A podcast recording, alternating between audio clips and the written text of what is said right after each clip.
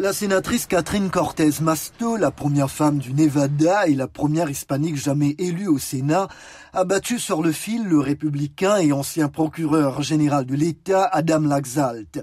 Cette victoire permet aux démocrates de contrôler au moins une chambre du Congrès américain au cours des deux dernières années de l'actuel mandat du président Joe Biden.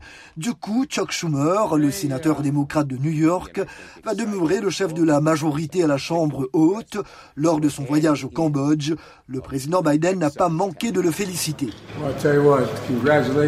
Félicitations au sénateur Schumer. Il a de nouveau la majorité et nous nous concentrons maintenant sur la Géorgie. Nous nous sentons bien et je sais que je suis un peu trop optimiste. Je comprends cela, mais je ne suis pas surpris du taux de participation. Je suis incroyablement satisfait de la participation et je pense que c'est le reflet de la qualité de nos candidats. La qualité des candidats a été un thème récurrent lors du scrutin. Le chef de la minorité républicaine au Sénat, Mitch McConnell, ayant critiqué les candidats de son propre parti.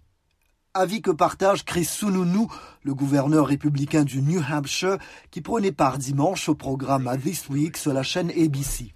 Candidate quality matters. Um, la qualité de candidat compte.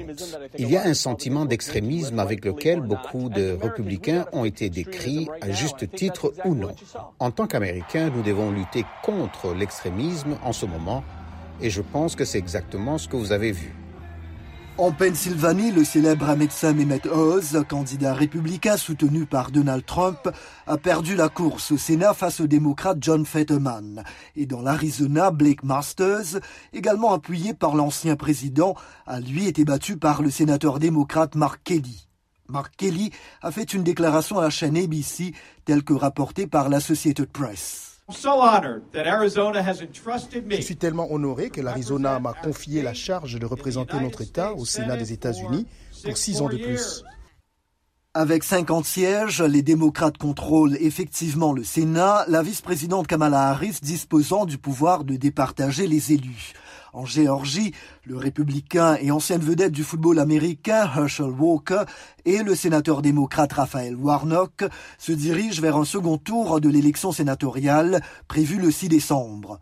Pour ce qui est de la Chambre des représentants, tous les résultats complets ne sont pas encore connus, mais les républicains semblent pour l'heure se rapprocher des 218 sièges requis pour arracher la majorité. La démocrate Nancy Pelosi, l'actuelle présidente de la Chambre, lors d'un entretien dans l'émission This Week sur ABC. Quel que soit le résultat, nous sommes sur la bonne voie pour diriger notre pays vers de meilleurs horizons alors que le camp opposé l'amenait vers le bas. Quel parti va finalement contrôler la Chambre des représentants? Le décompte des voix se poursuit et pourrait prendre encore des semaines.